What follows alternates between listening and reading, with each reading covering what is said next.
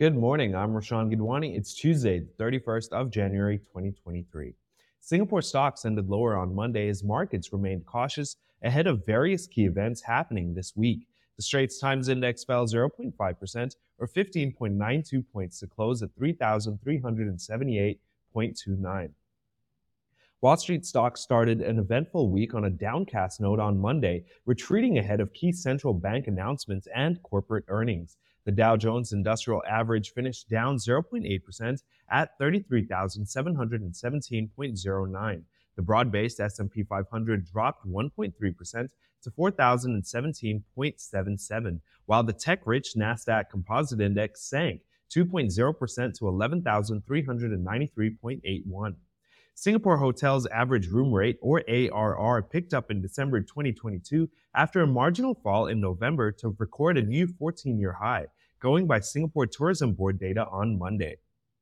ARR was up 27.7% from the year ago period to 285.84 Singapore dollars. It was also up 1.9% from November's 280.57 Singapore dollar rate.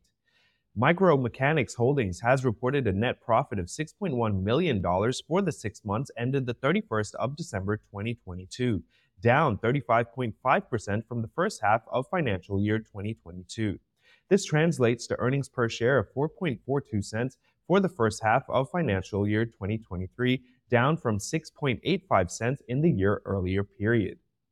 City Developments Limited said on Monday that it is currently in discussions for the proposed acquisition of the St. Katharine Docks development in London, the United Kingdom. The company, which was responding to media reports on the deal, said in a Bourse filing that acquisition is subject to satisfactory due diligence and negotiation on the terms. According to a media report by CoStar last week, asset manager Blackstone is in talks to sell St. Katharine Docks Marina to CDL for around 400 million pounds or 650.9 million Singapore dollars.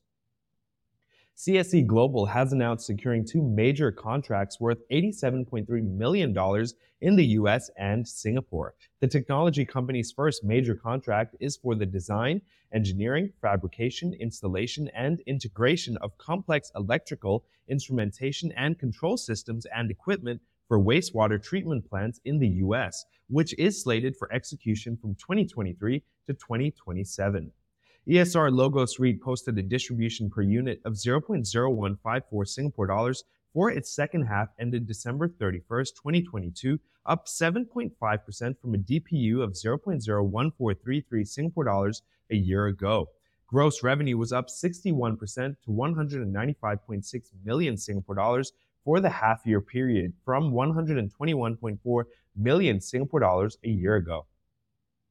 Ford Motor Co. said it is boosting production and cutting prices of its electric Mustang Mach-E crossover up to 8.8% on some versions. The move comes weeks after Tesla Inc. slashed prices on a number of its models. The Dearborn, Michigan automaker said its supply chain for its electric vehicles is coming online and it is seizing on streamlined costs to lower prices.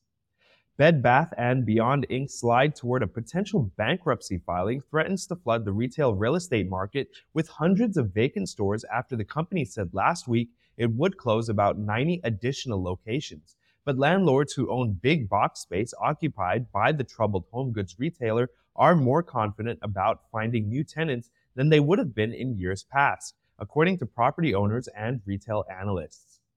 A federal appeals court rejected Johnson & Johnson's plan to use a legal strategy to push about 38,000 talc lawsuits into bankruptcy court, hampering the controversial tactic the company and a handful of other profitable businesses have used to move mass personal injury cases to Chapter 11.